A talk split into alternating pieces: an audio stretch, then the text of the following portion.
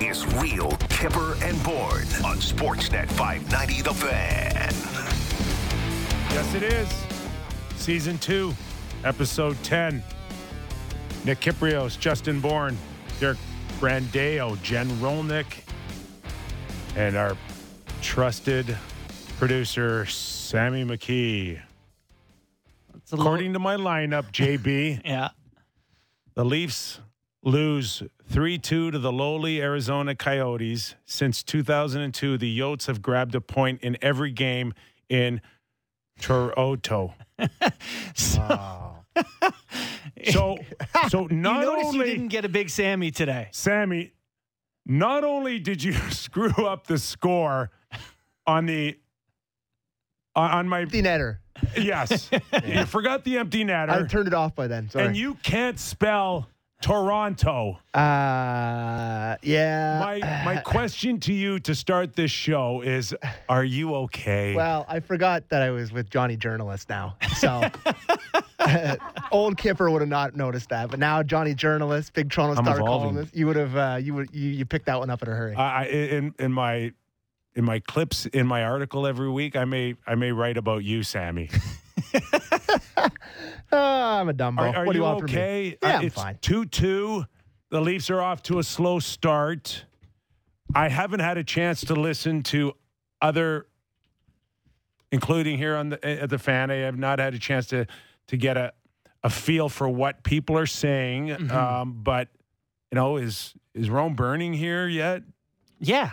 Uh, It's at least on fire. I got to say, the greatest thing about how we do our show is we haven't talked about the game at all. We've been here for two hours. We have gone over the show's format, but every time a conversation starts, Kipper Well- shuts it down. So, Yeah, and that's the beauty of our show is that uh, we have a general idea of how we topic, think. topic, topic. just from getting to know you over the last year and a half or whatever Yeah. it is. Yep. But I don't know necessarily what you you think. And right off the bat, I can tell you I, I, somewhat disagree with you. At at two two, I, I don't think Rome is burning just yet. But the Leafs, we never declared them as Stanley Cup favorites yet. Mm, some people did. Rome is burning. Who said they were Stanley Cup favorites? Who was that? Between Rome is Betting odds. between Rome and is burning and, and the Leafs winning the Stanley Cup, can't we find in the next little while where the truth kind of, and reality lies for this team? Yeah, but I'm sick of finding the gray area. Why do we always have to find the happy medium? No, it's not as good as you think. It's not as bad as you think. That sucked. yes. That- okay. That sucked. And you know, I you haven't lost me yet. No. It has sucked. it sucked. And it's almost like if you tell a team for a whole season that nothing matters but the playoffs, they'll act like nothing matters but the playoffs. They could not have been less interested in that game other than Yeah. skating around and collecting the two points they were told they were going to be handed en route to the playoffs, which they also believe they're going to be handed a ticket to. So you, you bring a good point. It's like, is the narrative since the moment they lost out is nothing matters in the regular season? So they've started out as if nothing matters in the regular season? I think Um, we're excited. You know, I really do. I feel like it's been It's got to be more to that, though. Well, I don't know. You, the whole talk, if they had come out 4 and 0, do you think anyone outside of Toronto would go, way to go? That's great. All you'd hear is, oh, I'll do we- it in the playoffs. But but you'd also would have probably heard we beat teams that we're supposed to beat. That's true. Yeah, you're coming out against Montreal, Ottawa. A Washington, Arizona. a, a Washington team that uh, eighth is last year. missing their number one centerman Yeah, and Tom Wilson. and Tom Wilson. Yeah. So, and they were the eighth place team last year. So, yeah, it could not have been a more powder soft start to the schedule. And games like last night, I think Leafs fans are sick of seeing that. They're sick of going up against teams they're supposed to beat and it looking way harder than it should look. I get the sense that, to not to swear like Kipper would, but people are sick of this crap. Yeah. The sense I'm getting. I mean, you watched it last night. You heard it last night. The booze. They they were raining how down. bad were the boos? Because I wasn't I, wasn't down there, but I mean when it's when it's on TV and you're watching it, it, it sounded somewhat loud, no? And it's Yeah. they got booed off the ice in the second period. And every power play they're getting booed because it looks like crap.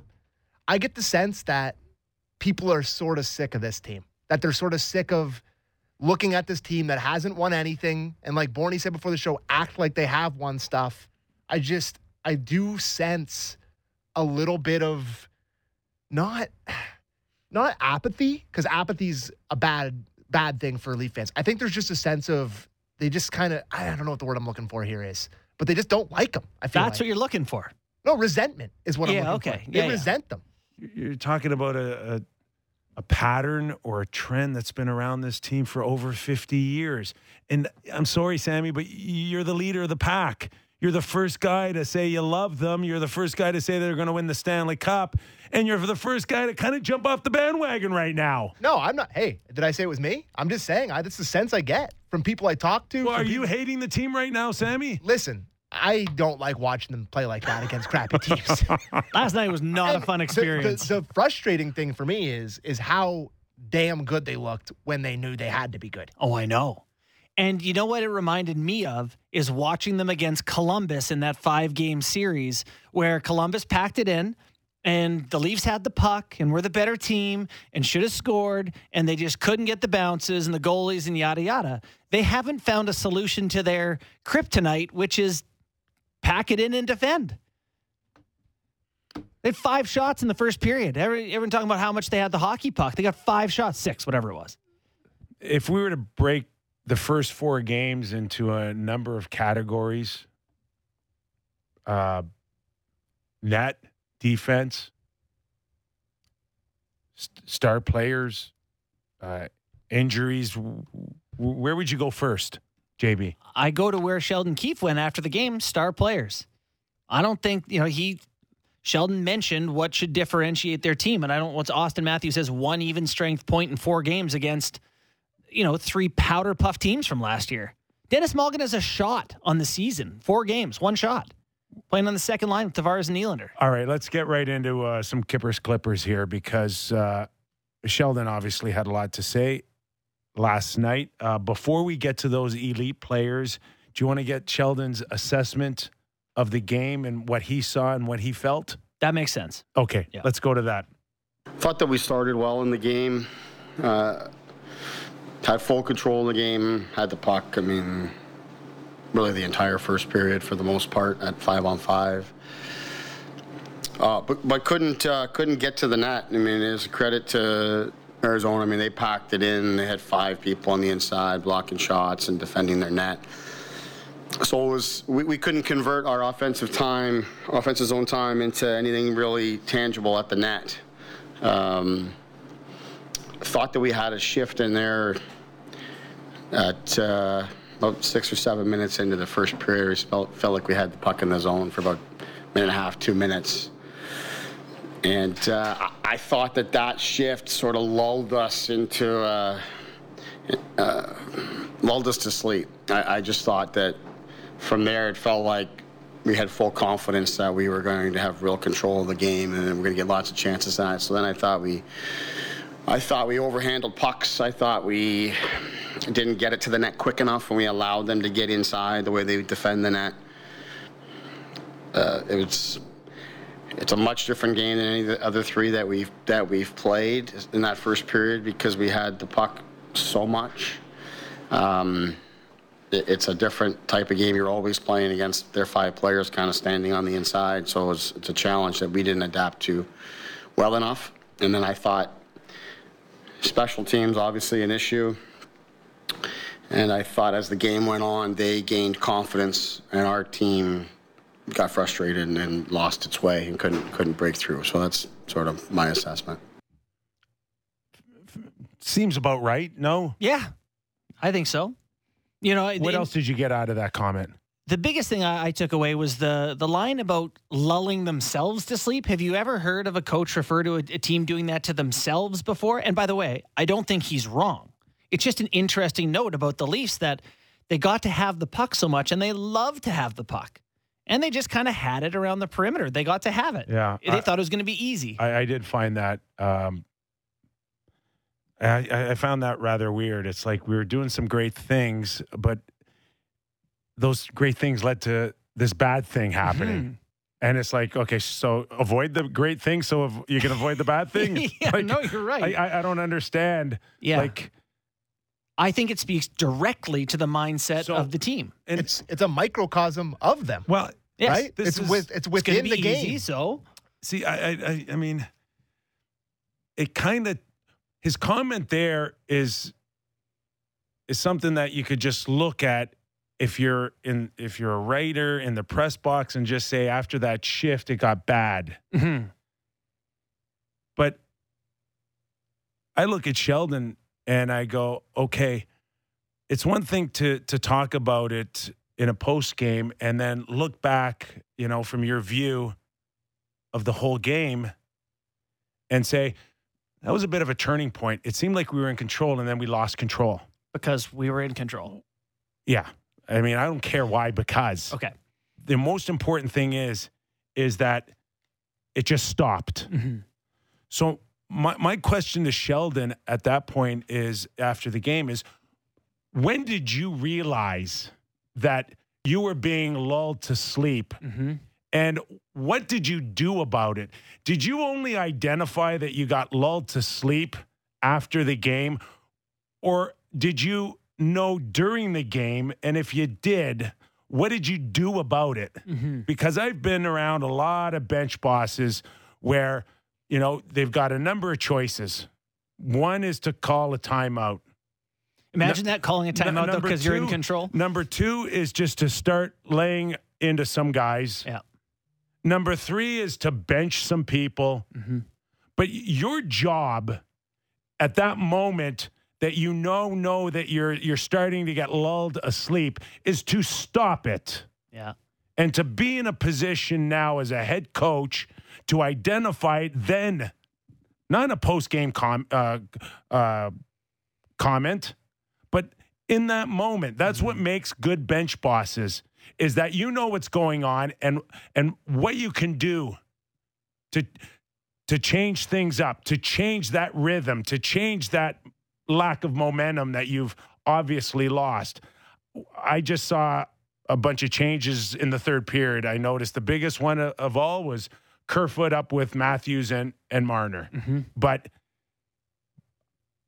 shouldn't we have seen some major like shuffles or decisions or uh, uh, give the team a chance to change things up in, in that first period Mhm. and, and not wait to the third? Do you think there's some fear on his part of using all his bullets early or wasting them against Arizona? You know, you already came out after Montreal and said, you know, unacceptable, not good enough, yada, yada. You know, you've seen Bunting pulled off that top line previously. Now you're in game four against Arizona. You have the puck the whole time. Do you want to pull out another bullet and say But he did. in the post game? Oh yeah. Think so? A bullet? Oh no, the biggest Oh, the, the- the biggest bullet of them all is coming on his next um, Kippers clipper on elite players. This is a major bullet. Have a listen. I mean, I, I, I, each game has its like. There's the Montreal game, which was just a debacle and how we played, and and had no real rhyme or reason or purpose to our game. I thought we played two pretty good games in uh, you know Washington and Ottawa, and here tonight. Like I said, this this game is its whole own animal as well. Like that that first period that you're playing there, like it's such a different game than anything. Even in preseason, you don't play games like that where you have the puck that much. We didn't adapt. We didn't score. Special teams. So, um, is there an area to improve? I know there's a lot of areas to improve. You're only four games in. The guys haven't found the rhythm. Our best people have not found the rhythm. So, maybe really look at it. The difference between us and Arizona is that we have elite players and our elite players didn't play like elite players today. Didn't couldn't make a difference. So, in that sense, the game is going to be close. It's just that's the way it goes when those guys don't make the difference that that they can. Did he just not say that we lost because of our elite players? Mhm. That's a that's a that's a bullet that I wouldn't have used four four games in. You know, he's going His to. His gun is he's got a loaded gun right now. He's firing off bullets early in this season. well, season. yeah, until your chambers are empty. It's you know, I, I him, he has to address that in the dressing room, right? Like he would have to say, you know, I mentioned into the media that our best guys weren't our best guys. You weren't. I think you would all would agree that, right? He has to address it. He can't just like fire strays from the presser, then come in the room and act like he didn't. Here's where if I'm an elite player and we know who they are, right? Yes. I watch that game and I go, if it's just us, I can I can be a man about it. But when I watch Justin Holl have all the time in the world and cannot get a puck Mhm. out, then it's just not elite players. It's not. It's not just. And I they agree. Scored, they scored two goals in the game, and who scored the goals? Right. It's Willie and Mitch. Yeah. Right. It's just it's more. There's there's more to But- but you're above that, elite right? players. You're you make all the money. You're the top guy. You play the most minutes. You're not expected to be the same as Justin Holl. You're held to a different standard than those guys. I don't for a second think they heard Sheldon say that and then they went, "Well, he's got a point. He's right there." Like I'm sure they're like, "F this guy." You know, uh, keep that to yourself. Talk to us directly. Don't need to do it in the media. I'm sure they think all that, but I, I just can't get the pat, past the fact that he's not wrong. So is he not allowed to tell the truth about where things are at? I look at uh, if we're gonna look at the elite players.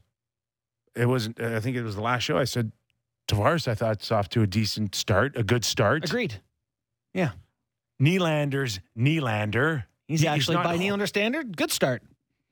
Marner had maybe one bad game. Yeah, he's been. Yeah, he's just been quiet, but he's been. No, I think he's been okay. Yeah, I but think that's- Marner's. I, I think he's actually been looking like Mitch Marner. He's Eh. he's set up a lot of guys. You know, I I we did our top ten players in the NHL for Sportsnet, and like I, I had Mitch on my list. The you know, only- like, he doesn't look like that. The only one that to me is way off right now is Auston Matthews. He definitely looks off. And by the way, I know the analytics people right now. If anyone, if any of them listen to our show, they're going, oh well, actually, when he's on the ice, you know, like sixty-eight percent of shots are going the Leafs' way, and he's had twenty-one attempts and all the numbers and stuff. You got to watch these games. You watch the games. He's he's not been himself. He, he hasn't controlled the play. He hasn't got inside. One goal in four games, and It's there's a that he re- redirect. barely touched. A redirect. yeah, Uh, it was a redirect. He right? did touch it. Yes. If you told me that he he'll go the rest of the season, never going through a stretch of just scoring one goal in four games, I'd, I'd probably believe you.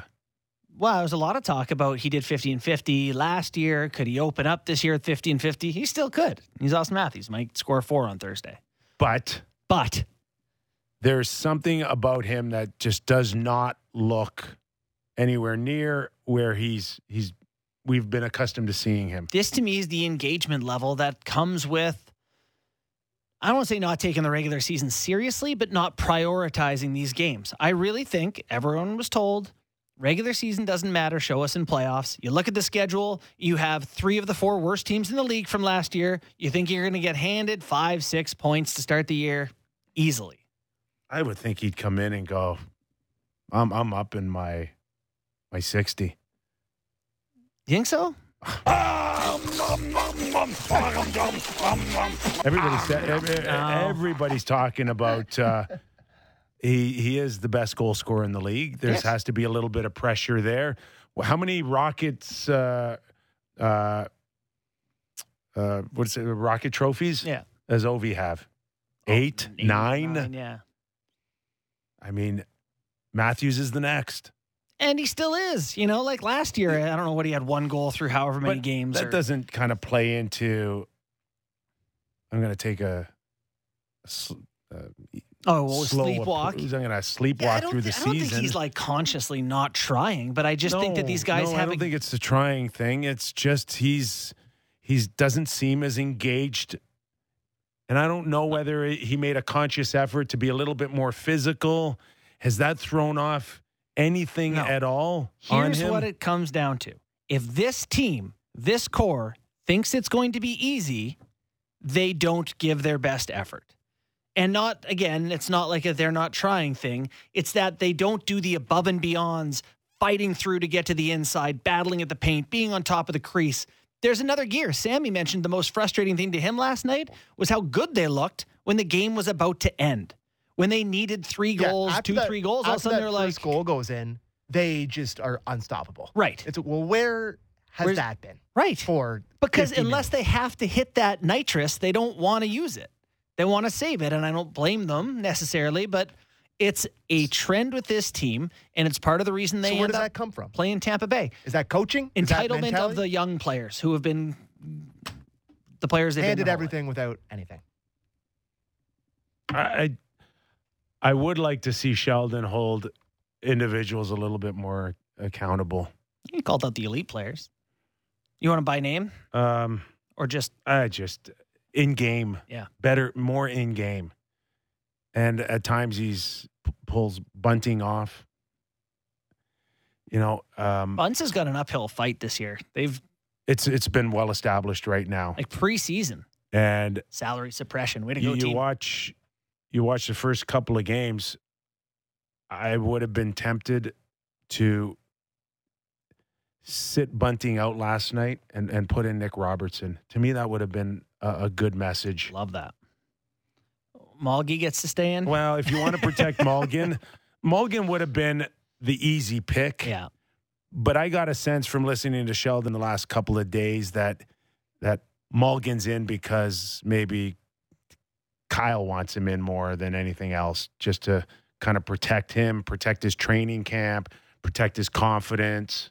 this is the But- thing. When he goes quiet, when he's not producing offensively, what are you going to get from him? And so far, it's been nothing.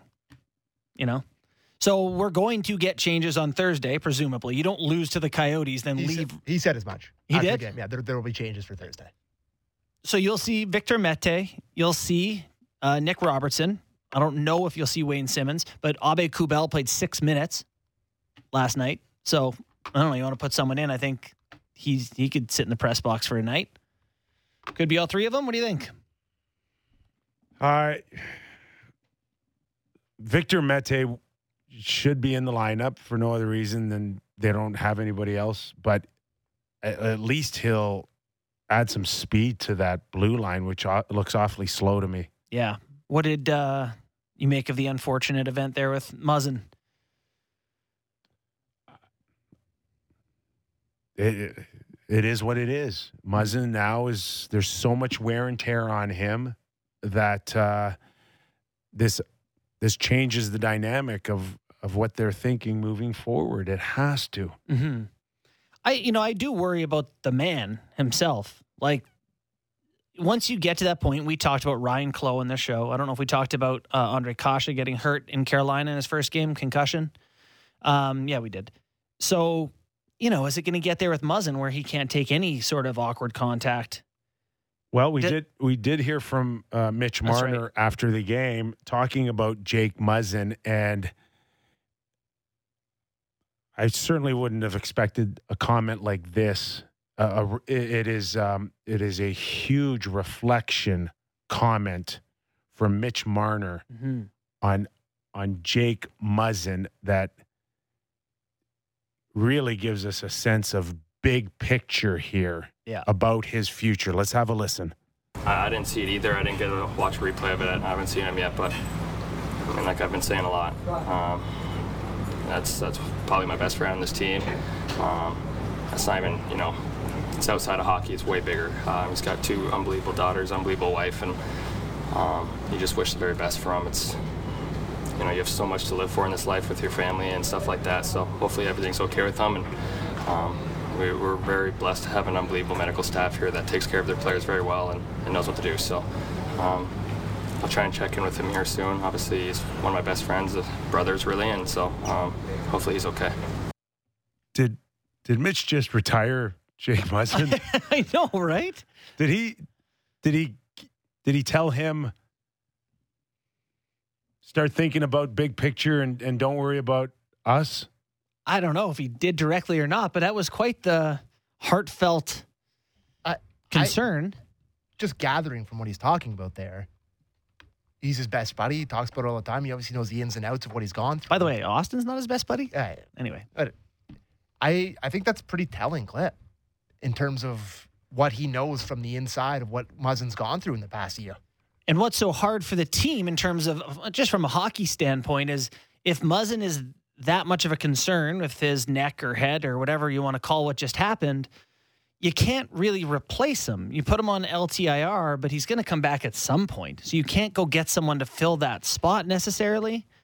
So, from a hockey perspective, it's certainly a huge issue for the Leafs.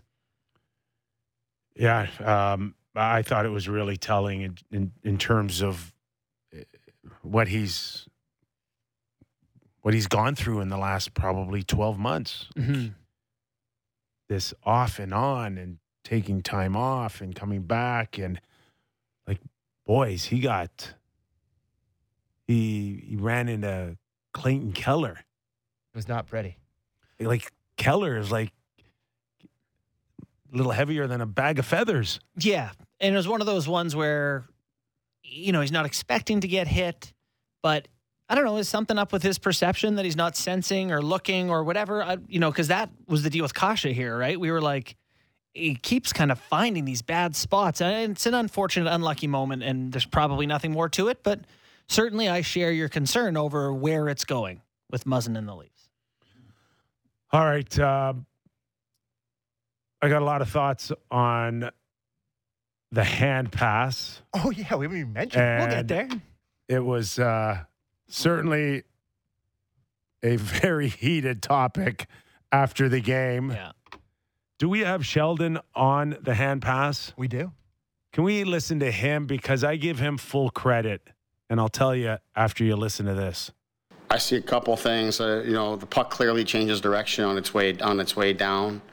Uh, so to me, you know, the thing I don't think they were really looking at that really, I mean, there's a debate of whether it hit Rielly's stick on the way down. It hit, hit the toe of his stick that helped that change, helped the puck change its trajectory and and uh, and uh, hit Kel, or did it hit Keller's skate? And is that enough to, for possession? I don't know. It's crazy that we're talking about such little things uh, on these reviews. I mean, we just got to do a better job of not putting ourselves in that in that spot. We felt that that call could have gone our way, or at the very least, was not conclusive enough to overturn it. Um, but that one didn't go our, our way here tonight. Why do you give him credit? I don't know if if he said it in that particular one, but I caught him saying, you know, if if we leave ourselves in a spot to depend on that, Mhm. then you know that's more on us.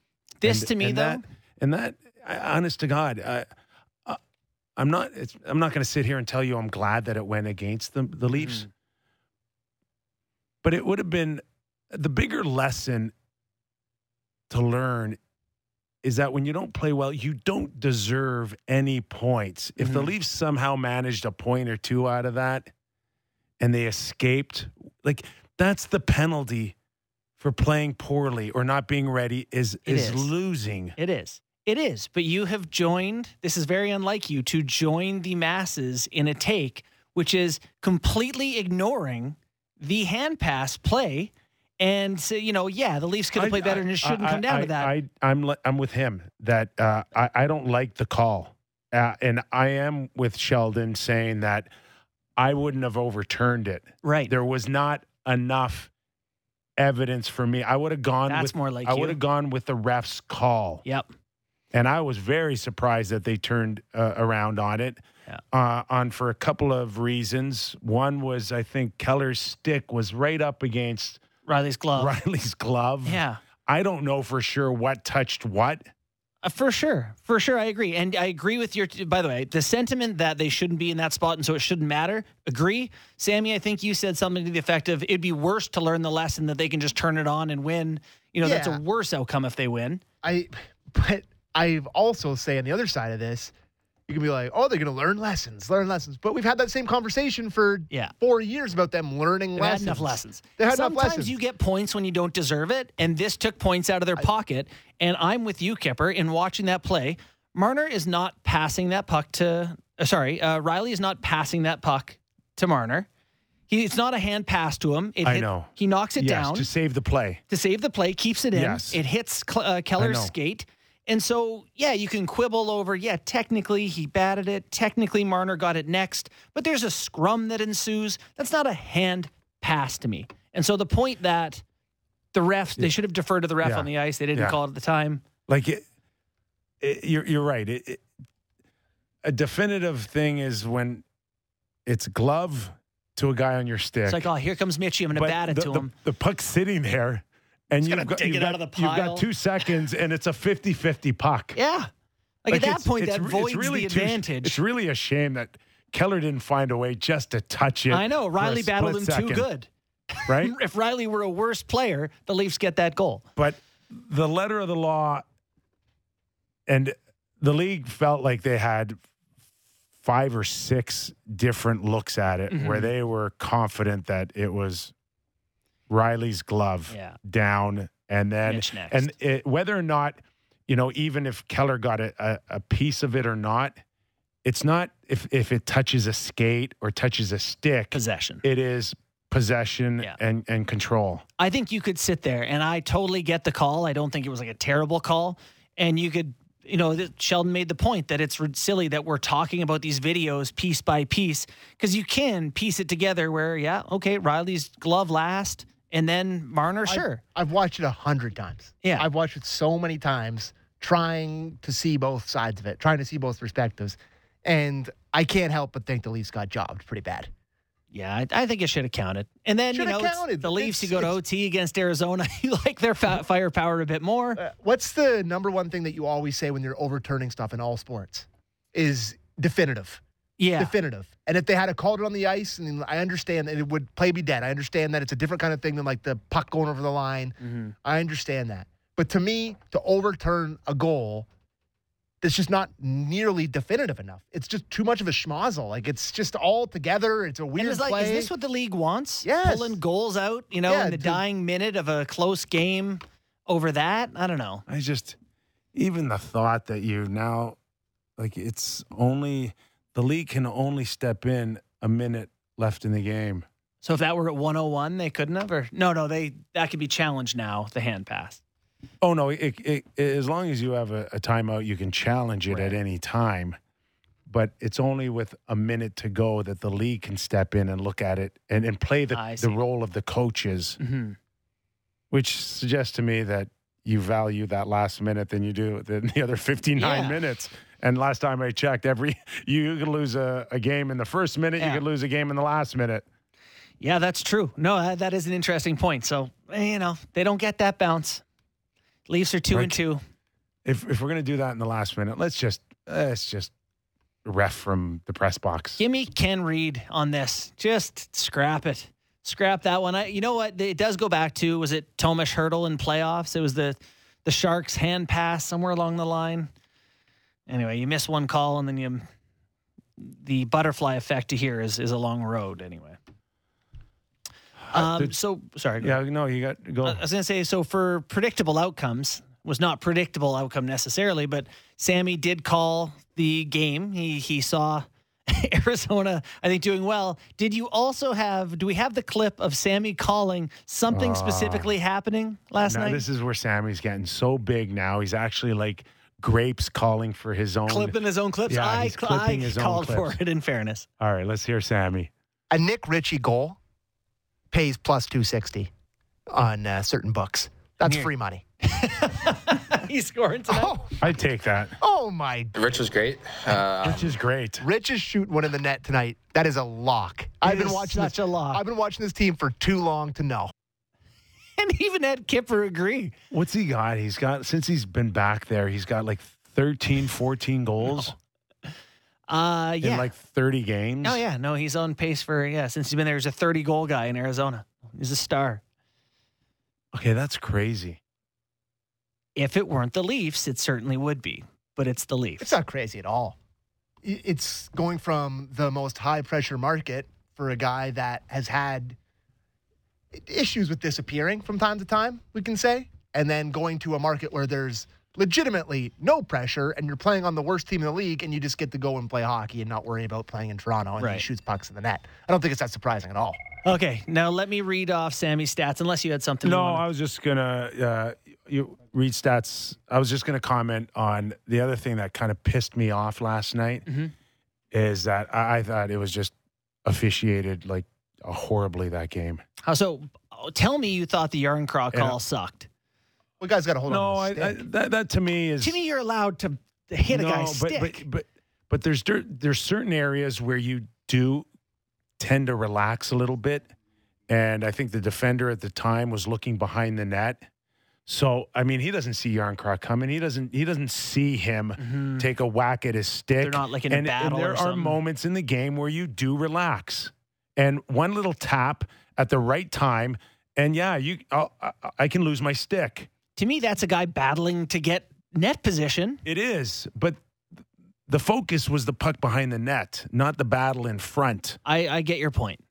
Totally. Like if the two of them see the puck and they're going into the battle, you can Yeah, chop a guy's stick Yeah, out of his like- hands or whatever. But exactly. I'll get some yeah. glue for you next time, pal. Right. And he Jarnkrok did say right away, he was like, you know, hold on to your darn hockey But- stick. I, I'm watching Nick Ritchie hit Bunting, and I'm like, that was just a a horrible call. Mhm. His penalty. And then I think there was a battle in the corner with Matthews and uh, Oh, the cross check. the cross check. Soft call. Can, can we just please hit? Can we just let leave them alone and hit a little bit? Those were horrible calls, and I thought um, Justin Holl got away with a high stick Mhm. uh, in front of the net, where I think I don't know if it was Keller or maybe Fischer got cut, Yeah. which could have easily been a four minute penalty.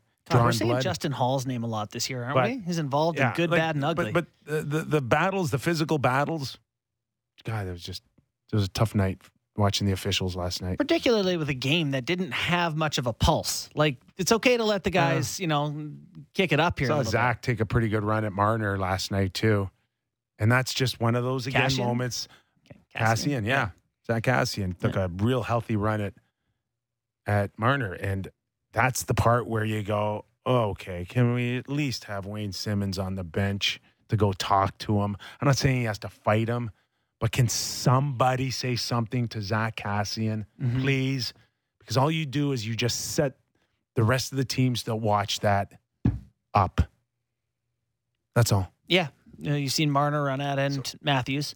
Mention- Okay. You mentioned you just mentioned the penalties and all the power play worrying you again, Kip. Oh yeah, Huge concern.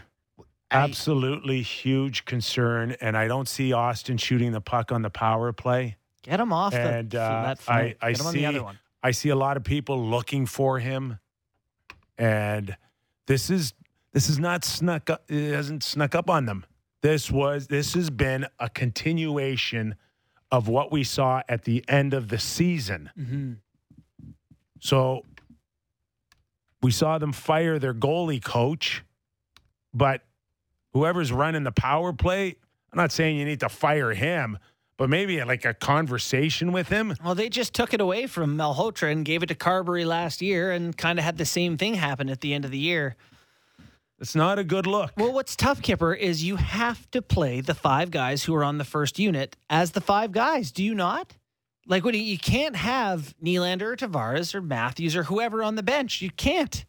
So they know they're getting the ice time. You know, Sammy, you're joking before the the show that like they're just greedy, just just pigs. Just yeah, go take your minute forty two. If nothing happens, you'll go out for Now the the second unit comes out just 10 seconds left in the power play.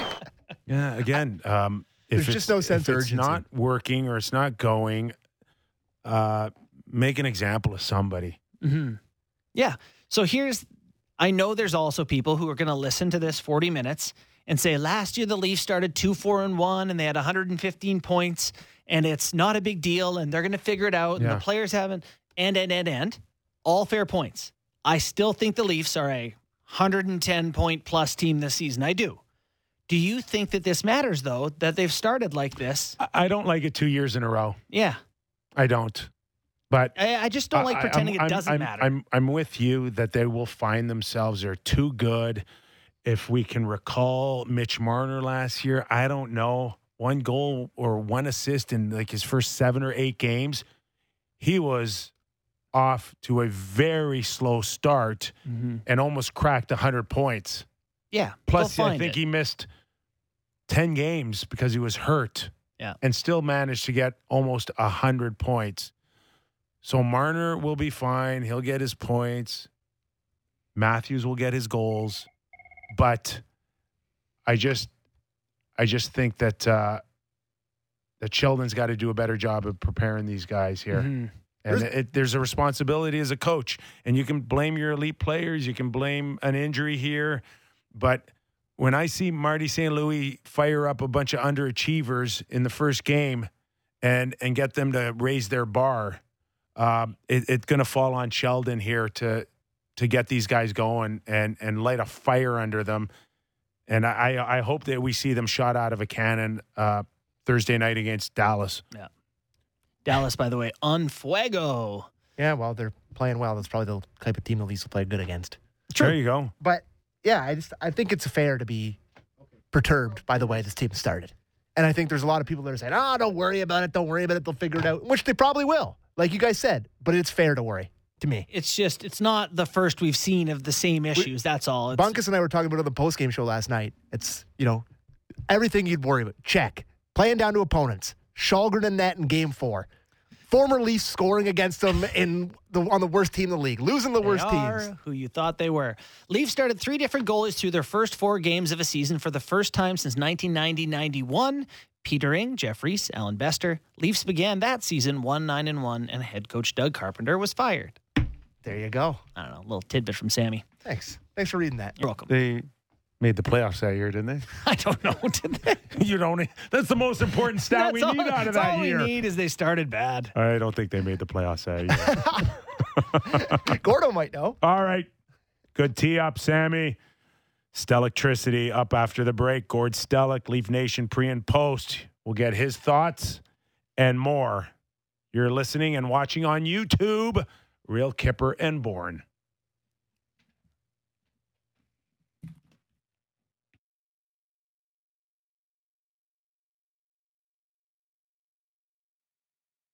Breaking down the top stories in the NHL every day. The Jeff Marek Show. Subscribe and download the show on Apple, Spotify, or wherever you get your podcasts.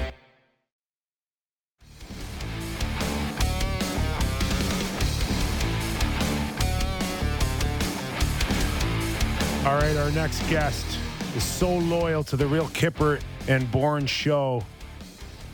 He once was willing to do it while someone was churning butter at Pioneer Village. Let's bring in Gord Stellick. Kippy, Justin, how you guys doing? How We're you guys? I, so you know, I told you I listened to you yesterday as I took my mom for a scheduled cardiologist appointment.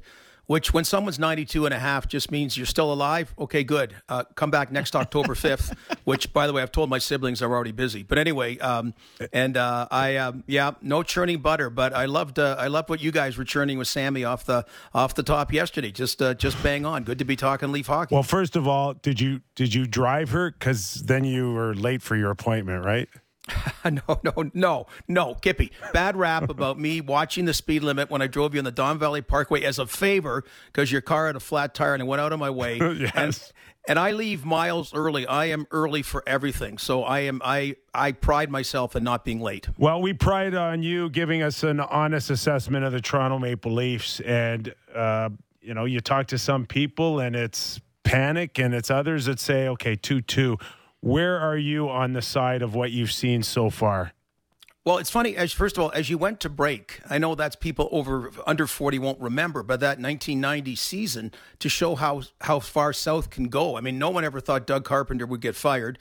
They had to do it, and that was the one where they'd given their first round traded the first round pick for Tom Kurvers to the Devils, and they were worried that Eric Lindros, if they came dead last, that would be the guy. Well, you know, it ended up being Scott Niedermayer that the Devils picked third overall, so that wasn't wasn't a bad trade for the Devils then. But I'll tell you right now uh, and uh, and Justin, you were mentioning it that okay, the last two years it would actually be three of the last four because two years before that they had to make the coaching change, right? So they, they it would so they've had these uneven or poor starts, and that's just a bad habit. I, I want this year to be like the Raptors championship season. Okay, there's no intrigue of a Kawhi Leonard. There's Calle Jarnkrok. Okay, he's not Kawhi, but the kind of thing like the Raptors did that regular season when they just had a real, even, nice, clean regular season, which seemed to set them up in a better place for the playoffs, and maybe do the same for the Maple Leafs. That would be nice. You know, watching Sheldon Keefe try to Keefe try to motivate this team reminds me of wa- someone walking like a, a I don't know one of those a French bulldog or one of those big English bulldogs that just sit there and you, they can't pull them along. Like it's impossible. No matter what you say, it doesn't seem like you can get them going until they want to go. What what tools does he have left in his toolkit to get this team to go? And, and, and Justin, another thing is that you know just part of it. Think of the buzz say Matthews and Marner's second season, right? And say when Tavares Tavares came, like the buzz, the energy, the start of the season, and they and they kicked ass like for a couple years, like the first fifteen games, and it was just kind of that wow feeling, and, and, and you know, and and they don't have that, and and that's kind of disappointing because you you know great teams have an aura for as many of the eighty two games as possible. It's funny, uh, uh, and, and Sheldon, you know, he he talked about. The, the best players haven't been the best players. Uh, is he talking about Auston Matthews mostly? Like I thought John Tavares has played pretty well. You know, Nylander and Marner have have, have contributed, but uh, yeah, I, I, I, again like you they kept bringing different. Indiv- Got to bring Joe Thornton in because we want his veteran leadership. Got to bring Wayne Simmonds in because we want his like right. what are, what. Got to bring John Tavares, make him captain. Like what are, are the are the guys from within? You know, not motivating themselves like enough internal leadership that you you you don't have you know so many ebbs and flows like they've had the last couple of seasons. It's got to. Uh, I, I heard Kippy talk about you know he's got to whether it's make them more accountable, be harder on them. I don't like Marty St. Louis. There's still. Oh, actually, you're right. He's not a novelty anymore. He did a half season, so I, I, I know what you mean about you know some some coach that you can see getting results where Sheldon Keefe's best results are when he took over for Mike Babcock. I mean, he that team stayed out of stayed out of the abyss, but we're talking about they're not supposed to stay out of the abyss. They're supposed to win playoff rounds and maybe a Stanley Cup. Right. And you know, and and boy, they've gone out so feebly against Montreal and Columbus. And I, I keep bringing it up because it's worth bringing up about the most important time of year. Twice this team has gone out and gone out feebly, and that cannot happen. I just want to stay on the Sheldon Keefe conversation, and I want to get both your thoughts and, and you too, JB, because you ha- you know him probably a little better than than most uh, working with him. Uh, but throughout the, the the first four games, he's gone to the well uh, after Montreal, and he went to the well last night with his, his elite players. Is this a guy that uh, gets a sense of urgency right now out of uh, of what he needs to say because he knows his general manager didn't get an extension and everybody assumes that they're they're tied to the hip? I do personally think that there is pressure earlier on Kyle and Sheldon because it really feels like now or never. And if it looks like it's never, if it looks like it's not going to happen this year, then yeah, you could see the end coming sooner than they would like it to. So, you know, maybe if he had a five year contract, he'd be you know less quick to call out the elite players or whatever in the uh, post game conversations. But I do think that there that does make the urgency, it ramps it up a little bit. Gord, going after the elite players last night, uh, my first thought was, hey, maybe a little uh, play out, out of the uh, Mike Babcock playbook. Yeah, and and again, he, he does it kind of going after them light, you know, not not not not the hardcore, but a little bit light. And and I, hey, we're all human, and you ask, um, I'd say more than fifty percent of Leaf fans, hockey observers, if Shanahan, Dubas, and Keefe if you're surprised all three kept their jobs, and over 50% would say yeah. And I'm not saying all three should be go. I'm not saying Sheldon keeps the one that should go. It's kind of a little bit of a unique situation with all the changes that happened. That this kind of this kind of di- it seemed to be accepted that even wow you competed this time and the, and again the handshake line is a killer right you know wow that that that's that's what that's what passes the litmus test right now so I, I think to uh, to the point about yeah there is a there's a pressure anyway coaching the Toronto Maple Leafs but it's understood you know it, it really has to be now or never this time and and he's probably tried a lot of different things uh, you know and kind of what else can you do uh, all, all, you can do is uh, uh, fail on the negative side and lose your job so you might as well go down uh, trying your best and doing making the moves or saying the things that you think can make a difference. And yeah. I like this team. Like I read, like I and I believe like whatever point number you were saying, Justin. Like I'm in 110, whatever it may be. I mean, this is a team that should have a solid regular season, and and hopefully, if they get by one playoff round, I picked them to win the Stanley Cup. Okay, I've never done that before. People think I just I just got a I got a I got a feeling. Okay, I mean that's but that's way down the road. I, my part of my feeling was predicated on not having an anemic like Monday night game against Arizona. It's bad enough you're if you're there. Like when you picked seasons tickets, that's number 41, right? Monday night in October, you got stuck with it. Like imagine your birthday and you got Leaf tickets and you open it. You're kidding. Ah. Arizona on a Monday. You know, Hey. you're thinking Colorado's Such coming or call. Boston's coming. I- So- That's how the players felt when they saw the schedule. When I was a I little guess. kid, I had tickets to the Kansas City Scouts. How do you think Right I on. felt? exactly. That's funny. Exactly. So, uh, you know, it was Monday night. It was the Coyotes. You were supposed to skill yourself to a win. It was just supposed to be handed to you. And with that, the Leafs decided to put Erik Kallgren in net. Any takeaways from starting Shallgren and how he performed in his first night of the season? Uh, well, again, you want the guys to be a difference in winning a game or not. So you don't you don't blame the game on him. He's um, and again, when I heard you guys talking about it, that uh, you know you wanted to, you thought this was the game they're going to pile up all kinds of stats, and maybe Denis Malgin would get going and all these. And Yep. uh, you know, Justin, Arizona is a funny team. What for the Leafs? And, and again, it goes back to maybe these games are just dead because the schedule seems to be the same every year. That you there's a template that doesn't change a lot. And Arizona always seems to come here in October. I remember Max Domi getting, I think, his first career goal. I mean, Vamelka, I know was in Arizona, but you know, it just it I don't know whatever it is. It seems like the Leafs play their worst hockey against Arizona, and Arizona's had a lot of luck there. Anyway, Kallgren, you know, I'd like to see a goaltender being the guy because he's Jeremy Swayman in Boston or Spencer Knight in Florida.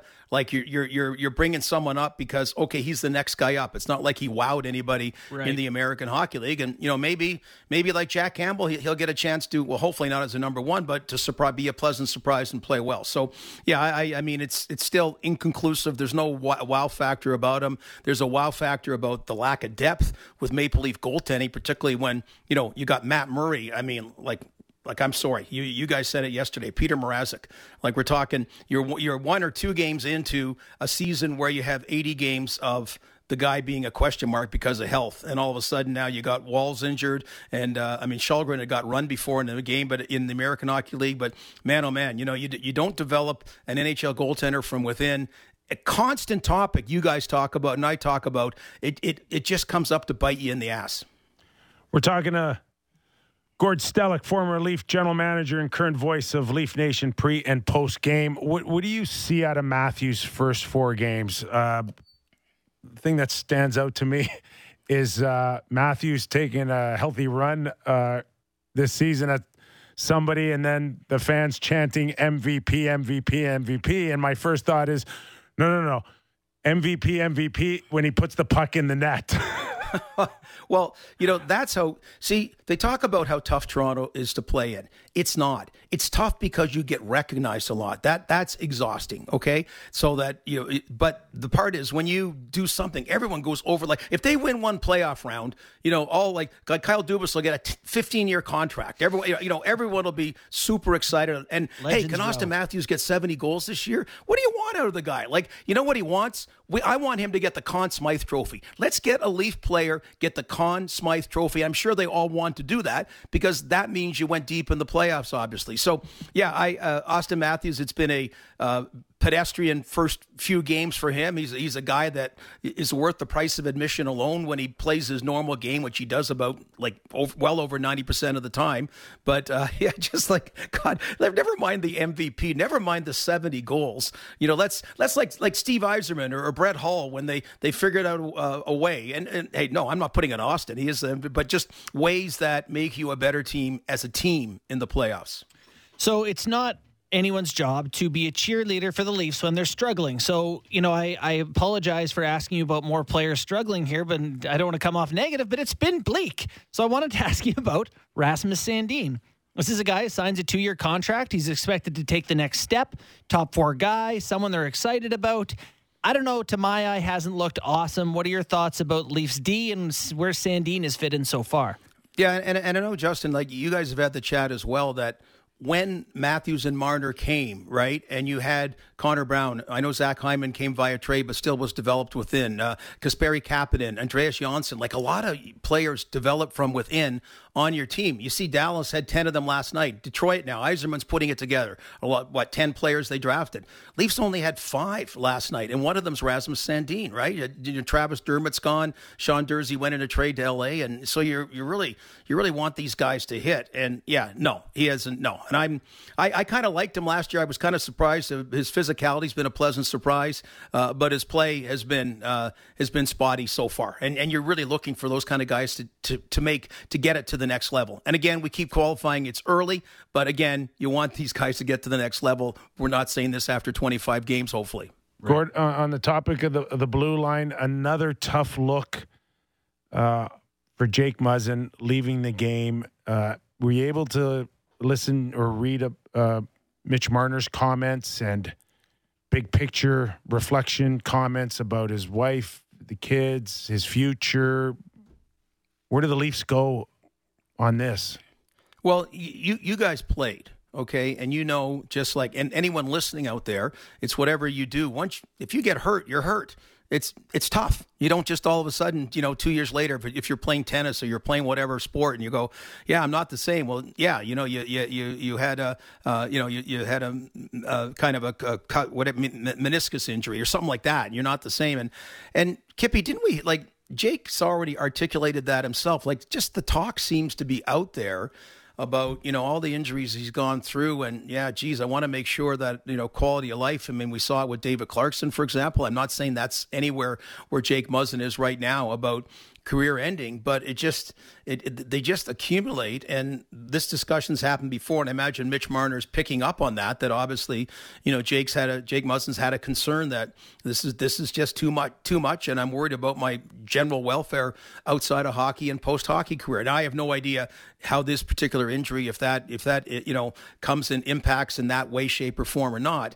But you know, we we we've seen this play too often, unfortunately. Starting with a guy being taken off on a stretcher against Columbus, and then in the playoffs, and it, it just seems there's just been a multitude of of injuries, unfortunately, since then. If I'll throw this out to both of you guys, if if there's still question marks on are is the Leafs blue line good enough with a healthy Muzzin? What is it without him? Not good enough. Honestly, I mean, it's it's a major concern. I you're right. I still think with him they may be looking around. Without him, they almost definitely have to make an acquisition. Wouldn't you think, Gord?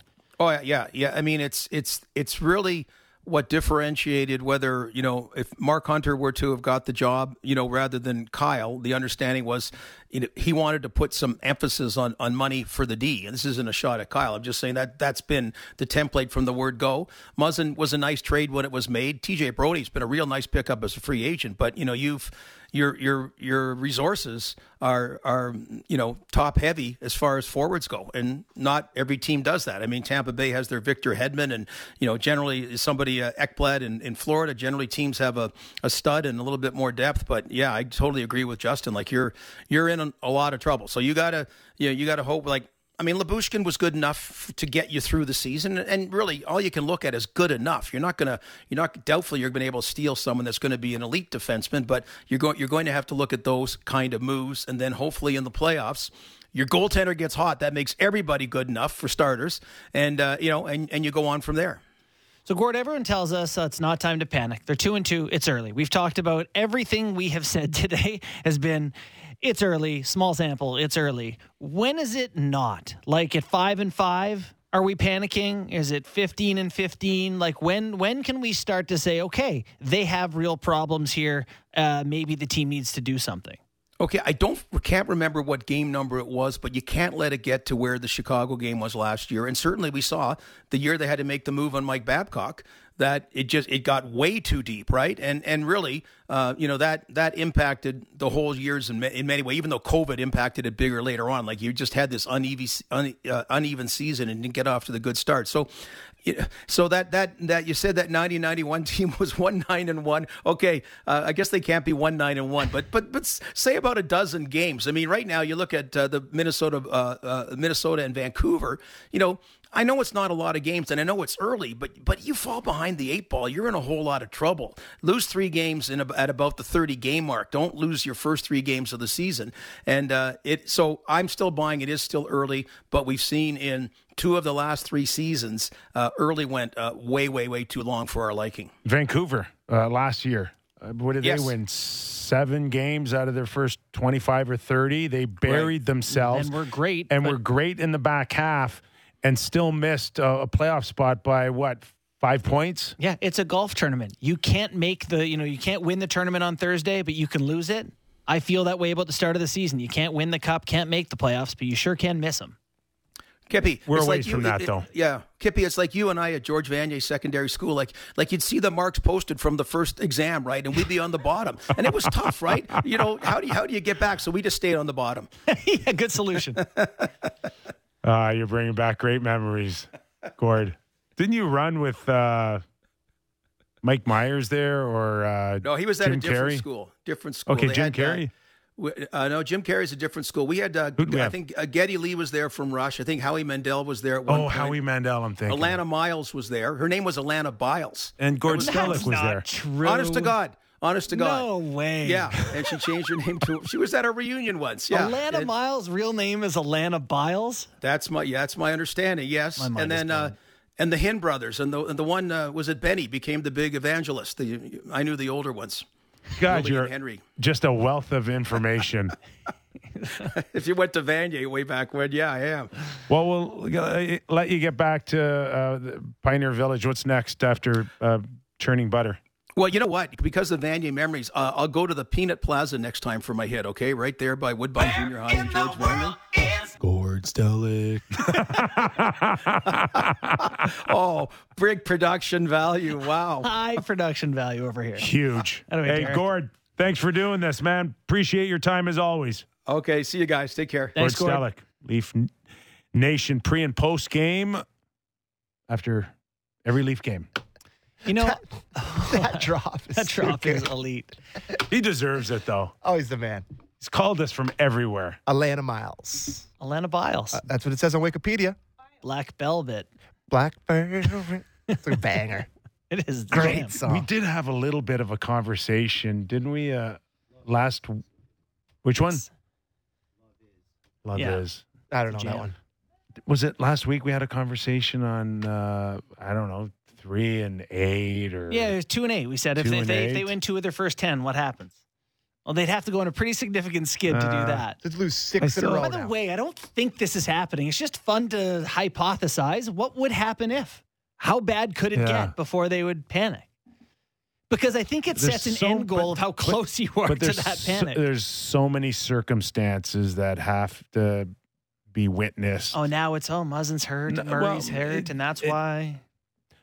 Well, including are players listening to Sheldon anymore? Can he get them to respond? Are have they? Is there a disconnect between the two? If we can see it and everybody can sense it, uh, then almost I'm not going to say that the record's irrelevant, but then it's like you know four and twelve or six and twelve or eight Sure. and twelve Yeah. has to more with the no the, chance. the, the the feeling that you get are injuries Yeah. compounded past What did Babs get fired Murray. at? Do we know what the record was when he got fired? I don't know. Yeah. I mean, You know, up. is it past Murray and Muzzin in the Yeah. next two or three weeks? You know what? Those are factors. They are. But you know what I think is hard for Sheldon is he came in at a time when the superstars here in Toronto were still very young. And when you're young, you tend to look at a coach as someone to be resisted. I know it best. It's always work doing it my way. And I think they probably established some of that with him. And so now you don't see the older guys doing that, Spezza or Thornton or whatever. They try to do their best to buy into what the coach wants them to do. But you do wonder if they haven't already kind of made up their mind on him. I, I mean, I'm not saying that's the case. It's just he came at a time when the players were still very young, and you wonder if that doesn't have some effect to how they feel about him. So here is the details on Mike Babcock. He was fired, He was trending yesterday, by the way. of course. The Maple Leafs, who were 9, 10, and 4, were he was fired at that. And they were, All right. And they were 0, 5, and 1 in the past six games, including a 4 2 loss to Vegas Gold Knights. Remember that, where Marc Andre Fleury made an unbelievable but diving Sheldon save? picked Listen, it up in And Colorado this- after that. And they lost 6 1 to the This- Pittsburgh Penguins I night know, before. but this is uh, 9, 10, and 4? yeah, this is not apples to apples. No. It's not it's a much because different situation. there were there. Mike had just did I really believe in my heart. Brendan Shanahan saw Babcock needed Babcock right away. Bring in some credibility while we go through this process. I think from day one, Brendan had a shelf life for Babcock, Babcock had a shelf life for himself. He set up his contract where the first 35, 40 million dollars were uh, I got them in my pocket in those first three years, four years. And if you get tired of me in the back end, then it's just minimal. Think so? Yeah. Oh yeah, I think it was just. I, I think it was set up deep down. Uh, by then, Kyle and Brendan had established a relationship, and Kyle only had eyes for Sheldon. Man, hundred percent. That was Yeah. always in the plans. This this won't play out like that. We know that, right? No, no, you're right. It's almost like some Kyle's not going to fire fire Sheldon. I don't think. Like I think. Oh, he may have to Well, Shel- Shanahan may force make Kyle him- to fire Sheldon. Yeah, I don't that's think. that's that's a Boy, reality. that's a tough combo to have. That's It a, is. that's a Well, tough reality. What's know, the old A saying? Do I need to fire two people or one? You decide. Yeah. Uh, but like one, Brendan. one, just one. one, that's a one. That's I'm a good. one by me. I'm good. But I, I think that so I think two things about Mike Babcock. I think he's a very good coach. This Leafs team is finally where Babs wanted them to be. They have a fourth line that can skate and be physical. They have veteran leadership. They have elite skill. This is Babcock's team he was begging for when he came here.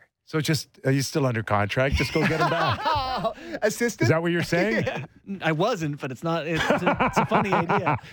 But you know, You don't have to spend a dime. But I also think that Babcock saw himself coming to Toronto and being enshrined in gold and Legends Row when he's the savior and finally brings the 100%. cup here. And I He don't, thought he was the I biggest don't star. think there was no any shelf life in his mind. I think he s- saw the he was a big. He thought he was the biggest star in the team yeah. Throughout the whole thing, and that's probably wherein lied the issue. Yeah. What's funny is like I still think again good coach, and I think a lot of the that put people off was that sort of attitude that he felt he was whatever. Because I again knew what he was talking about. We got to go, but you All think, right. you think you'll ever have another? You think you'll ever get another shot in the NHL? Yes, John Tortorella is still coaching. I thought it. I thought he may be the next candidate for Boudreau's the for the World Junior route. yeah, where Daryl he go, Sutter's coaching. go coach the World Juniors and do like that sort of reclamation tour. Like you know, Sutters have done that. Pat Quinn did it and got another job. The difference between all these guys we're talking about and Babs is Babs got 50 schmil in the bank. Correct. He ain't need it. He's in a I think very Babcock. nice lodge in the woods. He's done. I think he's done. Yeah. Be an assistant coach for Rochester in the American League or something. I don't know. I think he's just uh, he's in a happy place right now. I'm not sure he's pushing that hard. We should try to get him on the show. You know what? We should. Anyway, we should go to break. I think that's my job, by the way. You, want, you got a Babcock impression? Absolutely not. okay, let's just go to break. Eric Francis after the break. He's going to talk Calgary off to a great start. They play the undefeated Golden Knights tonight. Daryl Sutter hit the jackpot, didn't he, with a new contract? We'll see if we can sniff that one out as well with All right. Eric. That and more after the break. Real Kyper and Bourne on the YouTube channel and Sportsnet 590, The Fan. Smart takes on the biggest stories in sports. The Fan Drive Time with Ben Ennis. Subscribe and download the show on Apple, Spotify, or wherever you get your podcasts.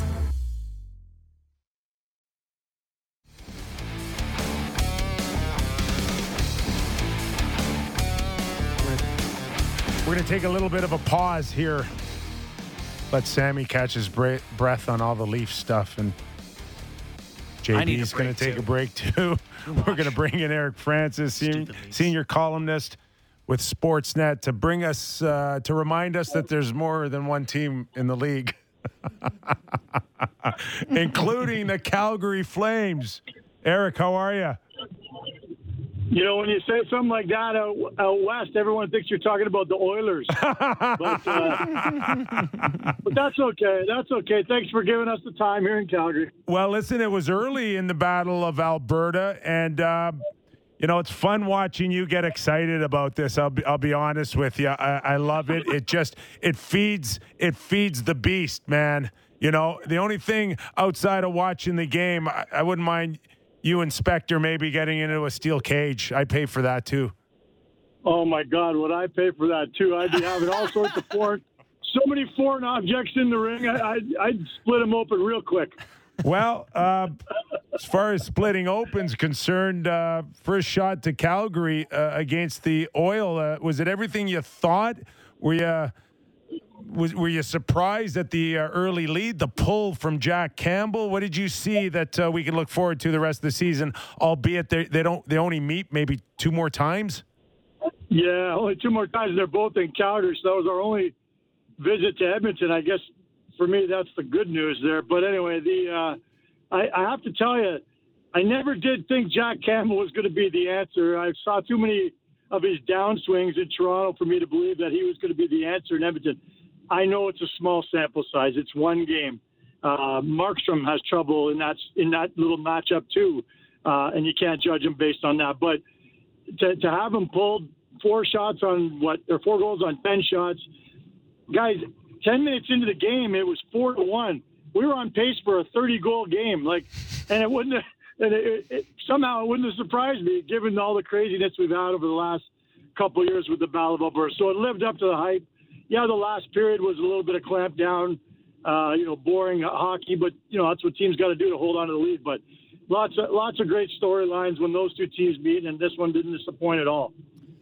Well, looking at this uh, Calgary team, everyone was so excited. Uh, obviously, a lot of turnover, but excited about the new players. I know we're doing the whole small sample thing, two games, but early returns on Huberdeau and Kadri and Weegar. Any any thoughts on those guys so far? Huberdeau has been uh, pedestrian at best.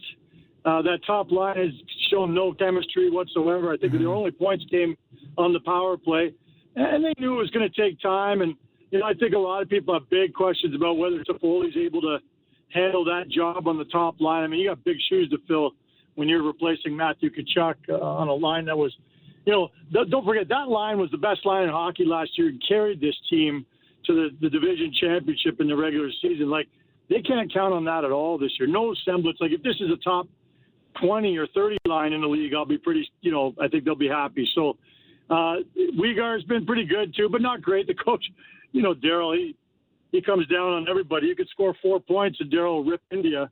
Uh, Weegar, you know, he said, well, he's pretty good with the puck, but he, he's not very good at checking. He has to learn our system. um, so there's your honest approach. And then uh, the best player by far, not just of the three, but on the team, has been Nazem Kadri. He's been everything as advertised. Yeah, it's two games in, but his line's been the best line. Um, he creates energy, spark. He did a great job on Connor McDavid the other day. He's got a, a beautiful goal at a key point in that game. Uh, yeah, Nazem Kadri. You know, I saw a tweet from you, Kyper, the other day about how about how perception of this guy's changed. And I, I was just having that conversation recently. Like when he left Toronto, I don't think anybody was talking about this guy one day getting a $49 million contract, being considered a real leader, being a clutch playoff performer. But he's that's his reputation now. And you know, maybe you think it's unwarranted. I don't know if you think it's unwarranted. I'm not putting words in your mouth, but I liked your point on Twitter that the guy is totally transformed how people see him around the league. Oh no, no, I- am all in, and I-, I I got a chance to watch him in junior hockey, and the one thing about Naz that I think that the Leaf fans only got a small glimmer of is how offensive, offensively talented he is and how he's got great finish, great hands. The problem here in Toronto is he felt like, you know, when the Boston Bruins started pushing the Leafs around, he was the only one that could stand up to them. And uh, certainly when he started focusing on putting the puck in the net, which is now, like, I, I never thought I'd say this, but, you know, I always thought of him as maybe a 50 or 60 point guy. Like, he is, yeah. he is legit a point a game guy and and on a on a good year can can crack 90 to 100 as he proved and I, I, think that's he knows that now and I think the the league knows that now I, I think I think everything's warranted that I said about him yeah he you know here's a proposition I threw out I don't I don't uh, own a, bet, a betting site but if I did here's the prop I'd throw out there of the, all the guys involved of the three guys that the Flames picked up Weegar Huberdeau Kadri and then the two guys that the Flames lost, Johnny Gaudreau and Matthew Tkachuk. How many of those five could possibly uh, get back to the point total they had last year? They all had career years. They all had crazy numbers. And I think the only guy that really has the best shot is Kadri. Uh, Weegar maybe because he's going to get a ton of ice time here, and, and Daryl loves him. But um, but but I, I, to your point, Kadri's the guy who could get back to 87 points again. That's not what they're paying him for.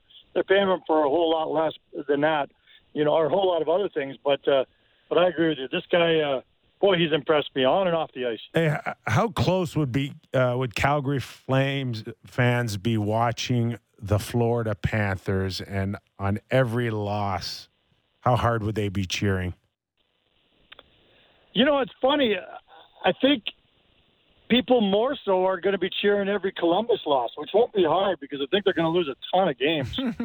uh, I, I, you know, I, I don't think that people people because Matthew Tkachuk left like ten days after Johnny did, but in a completely dis- different fashion. Like people have a lot of respect for the way that Matthew Tkachuk left. He, he was up front, said, "I'm going to leave in a year, so you might want to trade me now."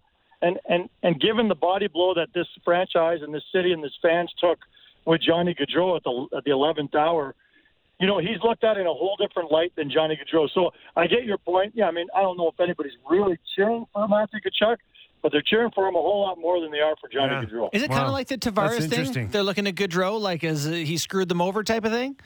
Oh yeah, oh yeah. The narrative is definitely one that people are very angry, very bitter, and it wasn't just because there? he left. That's a great question, Bordy, because I don't think he's here till January. I have to check that again. It's like time heals all. Time heals all, right? And I I know that in that front office, and, and I'm not talking about Brad Treliving, but people I've talked to in that front office, like the way they felt after Johnny, literally at the 11th hour, changed course and said, "Sorry guys, I'm not coming." um, after leading them to believe for sure that he was coming. Um, I know there were people in the front office who were saying, you know what, we're not we're not having a tribute video when he comes back. We're, forget that. The way he screwed this organization, forget it. Now I've talked to some of those same people since, and they're they're now like, yeah, you know what? Okay, we were emotional. It was an emotional time. Yeah, He'll he'll get, of course, he'll get his tribute video. He's one of the greatest Flames of all time. Scored one of the most iconic goals in this franchise's history. That one against Dallas in overtime. No, no, there'll be there'll be people standing, but there will be some people booing Borny for sure. Some people don't forget. Most people will. they will take the high road, and they should. For, Yeah, for sure. They should. I agree. for sure. Uh, what do you see uh, in the rest of the country? Uh, Toronto obviously struggling, so you Westerners are loving that. Uh, but also Vancouver struggling on protecting leads. We'll get into that maybe a little on, uh, little more. But uh, o- overall, I mean, now I know it's only a, a few games in, a handful of games, but Calgary's got to be the the odds-on favorite now to to to be Canada's team. Well, it's early. I, I I don't know. I predicted Toronto would be that team, you know, at the beginning of the year in terms of points. Um, uh, hey, the Calgary Flames, the Oilers, and the Leafs, I think, are all destined to be challenging for their divisions uh, up near the division lead. I still think all year long. I really do. You And I'm not. Even Yeah, with I their really do. goaltending issue, losing Muzzin.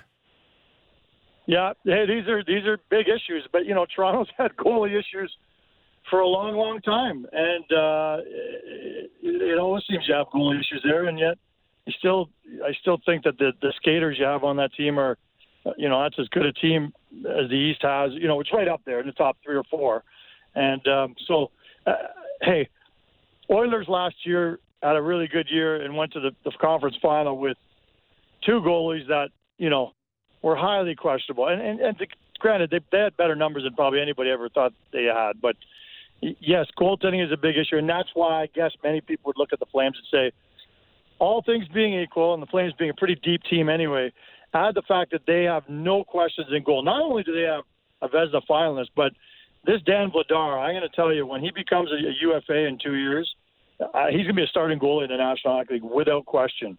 So they've got one of the better tandems in the league too. So, so yeah, I guess I won't dissuade you from thinking they could be Canada's team. They certainly could be, uh, but I, I'm just not discounting Toronto just yet. Yeah, there's some concern uh, about Calgary giving up some goals against. Has their defense been that questionable?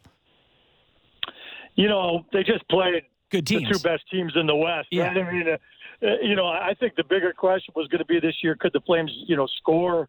I think goals are going to be at much more of a premium for the Calgary Flames this year. Last year they finished sixth in goal scoring. I bet you this year they're more around 12 or 13. and I think they're going to win more of their games playing defensive, you know, more defensive hockey, 200 foot hockey, as Sutter used to or likes to call it. So I think they're going to win more games 3 2, 2 1, uh, and they have to because I don't think they're going to have as many goals. They lost a lot of goals on the wing uh, over the summer. And yeah, I know they added some on defense and up the middle, but uh, I still think uh, this defense is going to be this team's forte. So I don't think anybody's worried. And don't forget, in both the Edmonton game and Colorado, they put five up on both those teams. Yeah. You know, the other team scored the last two goals of the game. Like the Flames were up by three or four goals in both games, and and just kind of held on and cruised and allowed a couple goals, just played it safe. So I don't know. I'm not worried about this team defensively at all. I think Good. I would argue their blue line is as good as any in the league. We're joined by Eric Francis, senior columnist with Sportsnet.ca. So if we go south of the border, uh, a key Pacific uh, Division matchup tonight: Calgary Flames and Vegas. Uh, when you look at uh, some teams south of the border, which ones have caught your eye early? I, I made the mistake of thinking that maybe Vegas might have a, a tough year with an unestablished goalie. Uh, maybe I'm wrong with Thompson. Certainly off to a nice start. Uh, Colorado, maybe the worry is that uh, Kadri left a, a hole in the second slot at center that they have not filled out yet. Who's who's striking your fancy early? Well, south of the border, I still think you know one of the teams that beats going to be Carolina. I, I I like some of the things they did in the off season. The Rangers, you know, I think Trocheck is going to be one of those guys. If if you're in a hockey pool and you were smart enough to take Trocheck, this guy's going to be put in every prime position possible with such great talent around him, and that's a deep, deep team. You know, I, that is a, a big question mark in, in Colorado. You know, can Alex Newhook be their second line center? The guy was a stud as a youngster, putting up all sorts of points, but I'm not sure he's got the size or or just the uh, the the pedigree just yet to be a number two center in the National Hockey League. Evan Rodrigues is is their second line, you know, winger as well, and that you know not many teams in the league wanted him. So yeah, there's some questions, but their firepower will still have them being. They'll be the class of the West. There's no question in my mind still. Um, and and and Vegas is a fascinating one. You know, talking to people in Vegas this morning, they're here tonight. Obviously, um, they think that they have the best team they've ever had since the team was incepted in 2017 in terms of skaters. Yes, massive question in terms of goaltending. Can Logan Thompson be the guy? he was fantastic the last 10 games of the year. I know this guy really well because he's a Calgarian and he's a phenomenal story, went through the East Coast and all that. And, uh, you know, and here he is. And, and yet when Adin Hill and Laurent Brossoit are healthy, guess who's probably going down to the minors? Logan Thompson, because he's the only guy who doesn't have to clear waivers. So this guy could be their star for the first 20 games and then get sent down to the minors because they got cop issues down in, uh, in Vegas. Anyway, long story short, I don't worry about Vegas. I think that down the middle and on the blue line, they are so deep, comparable to Colorado and Calgary, in, in my opinion, in those two positions. And Eric, last one for me. Just wanted to get your thoughts on Daryl Sutter's extension. I don't know if you know the term or dollars, but um, did he did he get Eric Francis money? I hope not. I hope he didn't. For him. What do you? Uh, any idea of what they what he got? Uh, how many years? does he want to coach? Uh, three years, four years, five years? I think you know. I really believe that he's you know on a mission. Like I think that if this team won the cup, I think he'd retire the next day. Um, but I don't think he wants to retire until he wins a cup here. Uh, so I think that's the term I think we're looking at for Daryl Sutter. We all know he's got a short shelf life. Like but I, I, I say to everybody, most coaches do. You know, I mean, if if you, if you don't win and the message doesn't seem to be getting through, then they tune a guy out. Uh, Daryl right now has their attention. He's the reason this team is this good. He's the reason they were that good last year. I believe it's a three-year deal, and I'm fascinated. I haven't done any digging, but that's a good reminder. I should do some of that oh, to find out. Listen, if, I don't want to do a lot of work. reporting. If it's one penny uh, under four million bucks, you know he did them a huge favor. This guy's this guy's got five mil all day long with his Stanley Cups and reputation. It's done. I was going to say the exact same number. I, I'm not lying. Like you know, if if the going rate these days is four or five million for a top-notch, premier, proven Stanley Cup winning coach, well then why wouldn't he get top dollar? I mean, he just won the Jack Adams. Um, he he's um, he turned this franchise around on a dime when he got here. Um, yeah, there's no there's no better argument for a coach getting five million dollars than the one Daryl Sutter would have thrown together. And you know what? He didn't need to take a discount. Nope. He had them right where they wanted to. So, you know, I, I got to find out who his agent is, how easy that negotiation was. My guess is it wasn't. He doesn't even have an agent. My guess is Daryl said, "You pay me five million, and uh, and, uh. Or, don't, or don't call me tomorrow." Yeah. Enjoy the game tonight, Eric. Thanks for doing this. Cheers, boys. Call anytime. I look right. forward. Hey, see if you can set up that steel cage match. I would love Set up our- please, please. All right. Will Thanks, do. Eric. Appreciate it, buddy. Cheers. Well, that five million. Clearly, he's not a Mark Spector fan, eh? Listen, I put him in this this radio room. We'll leave the mics on. We'll leave the room. Close the doors. It's the right size. If uh, Mike Babcock's listening to the show today and he hears us talking about, yeah, he should have got five million easy. That's when Mike Babcock goes, "You're welcome." Yeah. Can I say except you you're know, welcome? say what you will, man, but oh my gosh, did he? Yeah. Did he just with one signing, Brendan Shanahan and Mike Babcock just changed everything for coaches? Rising tide raises all boats. I did get a kick out of when that Babcock deal happened. He made some comments about raising the salaries for other coaches around the league. It's like, I would like to be a martyr like that for the rest of my media members. Let me go get paid so everyone can get paid a little bit more. I'll do it for everyone. I am willing to take that bullet for the team. Thank you, Mike Babcock. So Kyle Dubas wasn't the only one looking for an extension and didn't get it. Who else? Bruce Boudreau. Oh, yeah, that happened. Yeah. Bet they're glad they didn't. and they kept him. and if we think that maybe Sheldon's kind of feeling a little tight in the collar, Bruce Boudreau blowing leads in the first what three games? yeah. is, is feeling it as well here. Yeah, Uh, so the Canucks are the first team in NHL history to hold multi goal leads in the first three games of the season and lose them all. yeah, That's not good. no, Really? You don't want to do that. That true? True. Wow. Yes. That's really surprising and not good. Nope, not great. and not get uh, not great. They are in uh, Columbus tonight. Columbus, though, also 0 3 0-3. and desperate at home. Something has to give here. And then after that, I think the Canucks have Dallas, if I'm not mistaken, who's undefeated. Did you watch uh, parts of uh, Mhm. the Washington game? Yeah, the Leafs were playing, but I, Yeah. I'm talking Like- about it tonight on the telly, so I had to watch uh, some. If if Demko isn't really first or second star, I'm not sure if they have much of a chance here. That that it's a common theme for a few teams that we've seen already, and we're already having that conversation with the blue line in Toronto. We've had that conversation on Ottawa. Myers is out right now. He's left a hole because he's a minute muncher there. But if I'm not mistaken, a guy like Luke Schenn right now is some nights asked to play 18, 20 minutes a night in Vancouver. I had the audacity to say on TV last year that he shouldn't be uh, Quinn Hughes' D partner. Vancouver, the whole city of Vancouver was mad at me. They love Luke Schenn.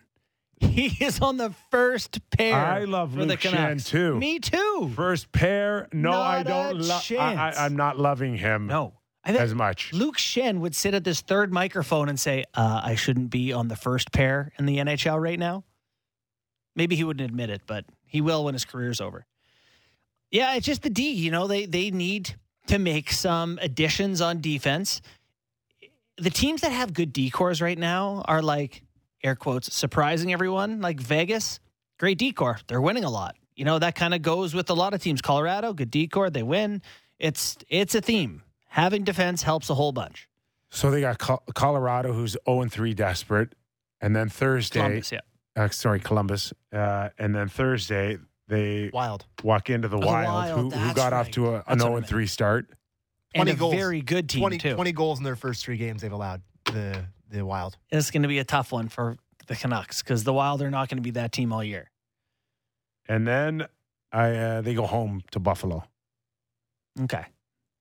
I'm gonna give them that one. We're gonna give them that one. Yeah. I don't mind Buffalo guys. I think No, there- they're not there's, fun to some- there's some nights where you're just gonna go. Uh, just no, don't they, have they just don't have it tonight. Elite guys or whatever. But there's but- gonna be other nights when they're gonna. Mhm. A few of them are gonna drag you into a fight. So I want to talk about the the things the Canucks are saying about the Canucks, and we have Bruce Boudreau, do we not, on uh, the Canucks struggling? Oh, I think right now, I mean, uh, uh, mentally weak would be uh, a good assessment. I think, like, I mean, uh, instead of when you're on a roll, you're waiting for good things to happen. When you're in something like this, you're waiting for something bad to happen. I mean, it's a, uh, that's the natural portion of it. Yeah. Oh boy. I, I'm I'm okay with what he's trying to say. I just wouldn't. I I wouldn't have put the two words together. Mentally weak. Three games into the season, he called his team mentally weak. well, Seems a bit excessive. All I hear, I think I, I think it, it it spoke to the point that he was trying to make that when you when you lose, you lose confidence, and that Mhm. makes you. but they, it's not they've been losing for a month. They lost a couple of games. That's one of those where I think if you're Jimmy Rutherford or the owner, you're like, "Uh, don't don't describe my our team Yeah. as mentally weak. And aren't you the guy who's supposed to make them not mentally weak? Isn't that the coaching part of things? So yeah, it's not. That's tough. All I hear is Boudreau from that uh, Road to the Winter Classic saying you can't just want it. You have to go out there and f and want it. It's like what? See, and and uh, you know, he he he's another one like Kyle asked for an extension, was told no, but in this instance, they decided after some lengthy time to bring him back. Well, didn't he have a year left on the deal, or, or is that He had mistaken? he had he had this year, okay, this. and he asked for one more. hmm And they're like, we'll see how it goes. Anyone that isn't fired would automatically get a, a parachute year. Not that it would send any type of message that you you've got now new security. It's just one of those if we let you go and you don't find a job right away, at least you got some income coming in. Right. There's only 32 positions. Yes. Not, But now these guys are in a position that uh, you know they may be out of work following year. we're not really worried for a guy they kept three games in, though. Yeah, we are. I am. One hundred percent. That When that's he- a, since he that- took over the a, that's a year. kooky organization. Um, you know, starting from the very top Yeah. and very emotional and very uh, knee jerk. hmm And if you hesitated on Bruce Boudreau and then decide to bring him back without extending him, I, I think he, you know, everybody's talking about Lindy Ruff here in New Jersey being on a short leash. Yeah, you're right. Not having Uh, the extra year makes them a lot easier to putting, get putting rid of. uh, another loss on top of uh, a team that's winless like Columbus, I, I think would really put the heat on Bruce Boudreau. Wow, just crazy given how when he took over last year, Bruce, there it is. The Canucks rally, I tough know. start. They almost make playoffs. But but you know they look like a different team. There he is. Can't get a, a one year extension. hmm It's almost That's- like they don't see themselves as cu- uh, cup contenders, so they didn't want to, you know, they'll bring in the next guy for that or something. And somebody explained to me the thinking of keeping JT Miller and signing him to that huge deal and then not being sure on Bo Horvat. Like if you go JT Miller, then you, you gotta you gotta go Bo Hor- Horvat on an extension. Do you not? I don't know. How come yeah. it's not that? Just so you're saying you believe in the core, so pay the core. That's your keep your guys. Well, you're you're in on that kind of win now mode with the JT This Miller is the thing. signing. This team has been halfway for years now. They're not bad enough to tank, but they're not good enough to go for it. They're just kind of in that murky middle, which is the worst case scenario, really. Well, they got they had they were hot. Remember when they were hot in the bubble? They didn't they beat Vegas? They beat, Yeah. They beat. Oh no, they went to seven games with Vegas. They beat somebody else in the bubble, and Demko was unbelievable. yeah, and, they- Bubble Demko became a word. and everyone thought that they were maybe a little further ahead. so they have a players only meeting after the third game of the season. that has to be an record. NHL record. Unheard of. Usually that's Fastest player o- uh, only meeting to start a season. yeah, and they asked Three games. they asked Bruce about it. They're like what he thought, and he said something to the effect of like, "That's never good." Never good. But in my experience with players only meetings, it's almost always later in the season when you're sick of the coach and it's like, F this guy. We're not, you know, you know, we're not doing it for him, but we all still have careers here. We need to find it within ourselves. It's that. It can't be that after three games with Bruce when they were so good at the end of last season. There's no way they're already like, you know, to heck with Bruce. So I don't believe that. I feel like this is a harmless players only meeting where the guys are just like, what is going on in here? Do we need to have a chit chat, boys? Pettersson's been good, Yeah. but outside of that, um, I, I don't think he's had. I don't think anyone else is off to like really good starts. I just they're they're asking so much of their good players. Quinn Hughes played 30 minutes last night. That, that's just ridiculous. 30 minutes in the first half of a back to back. Did you see Connor Sherry kind of blow by everybody on the, the Yeah. game winner last night? Mm-hmm. And he took a lot of heat for that too.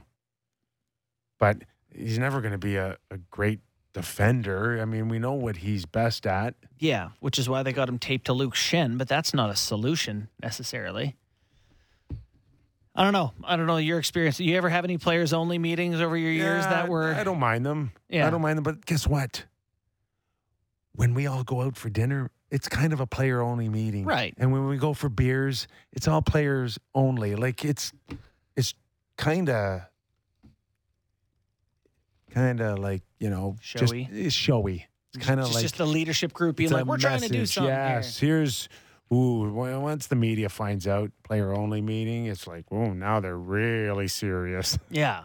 but there's constant times when I, I get it. You're, you're not going out to dinner with 20 guys and you can get everybody in the room. Mm-hmm. And trust me, there's only really five guys in there that lead the charge, and everybody else is too scared to say anything. Well, or just you know it's funny though? their head. Often there's one guy who shouldn't talk who does. And everyone's like, shut up, Mike. Yeah. The captains are Um, talking. Uh, you know, you only played four and a half minutes last. Oh no, wait, you you- were a healthy scratch. Do you remember when Garrett Sparks in the media like gave it to the Oh Leafs my about their effort, and everyone's like, "No, Yeah, after they lost, even if you're right, you don't get to." they do lost that. six nothing that night. and He was in net. Yeah, We're gonna our next player meeting only is gonna be on you. yeah, yeah. Okay? Yes, who's the topic of the that's next where one? we're going with it.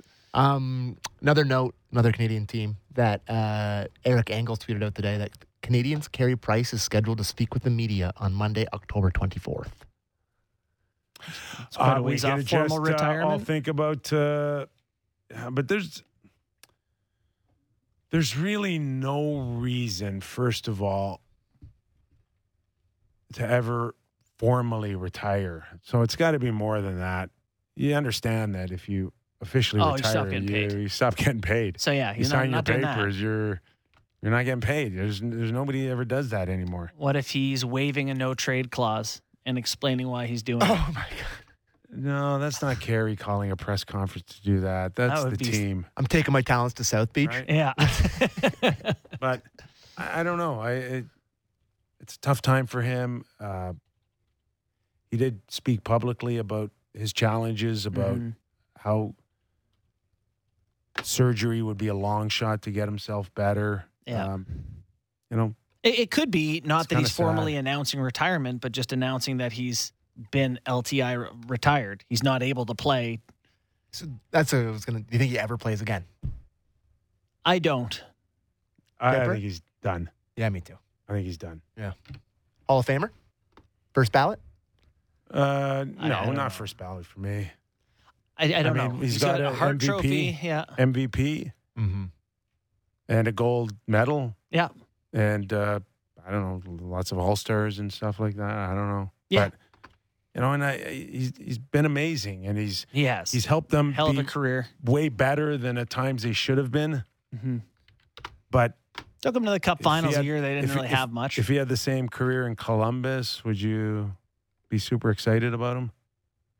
I don't know. May- I think so. The I think, year I he I would still. the year he won the MVP, he was 44 and 16 with a 196 goals against and a 933 save percentage and nine shutouts.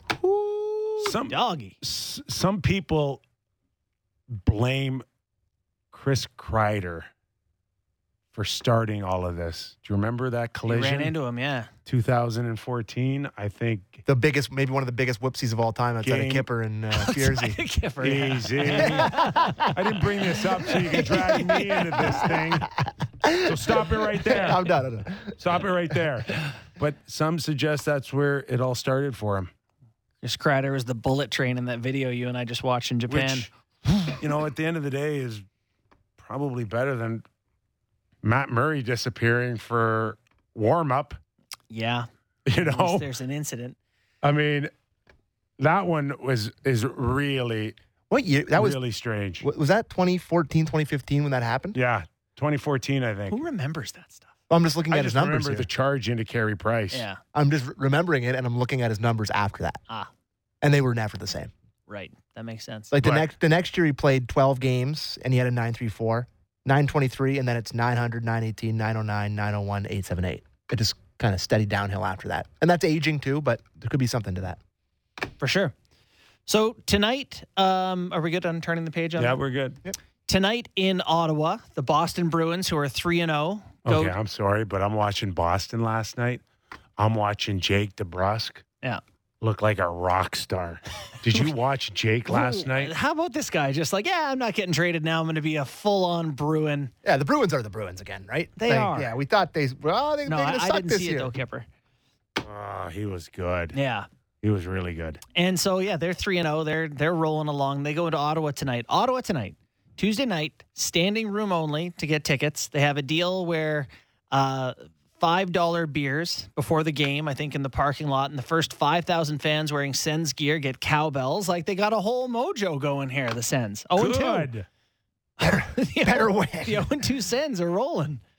They, yeah, you're right. Good. I And agree. just play hard, keep them excited, keep them engaged, and uh, just hope that you can hang in there come February or March. No, I'm with you on that. And, and one last thing I wanted to ask you about uh, was the Jack Campbell start, and if you have any concerns about Campbell and just what Edmonton has signed themselves up for, Yeah. given his second half last Yeah, year. I, I think he's a good goalie, and I think uh, I, I, there's a lot of character in his opening game to shut the door uh, against Vancouver. I think right where Mhm. Vancouver got off to a heck of a start. So he, I think he'll be fine, but. Will it be enough for Edmonton to to look at their that blue line as well and go, you know, Jack's going to bail you out with a, a blue line that I don't know. I mean, yeah, right now. of Darnell Nurse, what's what, what what's there? Well, right now the pairs are Darnell Nurse with Cody Cece. Yeah, is Cody Cece a frontline defenseman, oh no, a top pairing d- D man? no, but they love But him. but They we're we're, we're going to expect him to be one for the Edmonton Oilers, who are supposed to contend for a Stanley Cup. Ryan Murray and Evan Bouchard, Brett Kulak and Tyson Barrie. That's the way they're set up right now. And Kulak was the one that blew a wheel on Kadri yes, Saturday night. yes. I felt horrible for him. Yeah, I mean that happens. That's not like Yeah, Kulak's no, a guy no, who no, can't no, skate or something. Yeah, I, I I'm not. That's not the reason why I brought No, it no, up. I know. But I'm just. I, I come on. Yeah. That's not a. That's not a contending blue line. No, no, it's not, and that's why the Battle of Alberta. I give the edge to Calgary. Interesting hearing uh, Francis, by the way, mention that like Huberdeau so far, is, eh, you know, not overly impressed by him. I, I do think though that it's the D that separates them in Edmonton. Some in Florida thought, uh, nice player, but About Weegar. no, Oh, sorry. Huberdeau. Oh, Huberdeau. Yeah, Yeah. he had a like a record breaking year, but some in Florida thought he was soft. Boy, I, yeah, it would be really surprising because I mean he was talked about in the Hart Trophy race for a while last year. ton of points, big guy. Guy. Yeah, great vision. Just just not like a natural goal scorer, but it'll be What interesting. did he end up with? 115 points. yeah, something. I think that sounds right. you know, he may never reach that, you know, in his career ever again. That was like one of those maybe just career years. Yeah. I mean, granted, you'll you'll still take 95 Right. all day long. But I did forget how good that line was last year, as in the best line in the NHL with Tkachuk. So big shoes to fill. All right, just like that, Yep. our show's done. Our thanks to Gord Stellick. Our thanks to Eric Francis, wherever you're watching and listening. Thanks for joining us. Give us a thumbs up on YouTube if you're still around. Why is it when the Leafs lose or lose bad, we get the most watchers on YouTube? Sammy, why is that? Masochists, all of them. That's Leaf fans in a nutshell, baby. All right. See you tomorrow. Regardless, we're we're glad you're watching.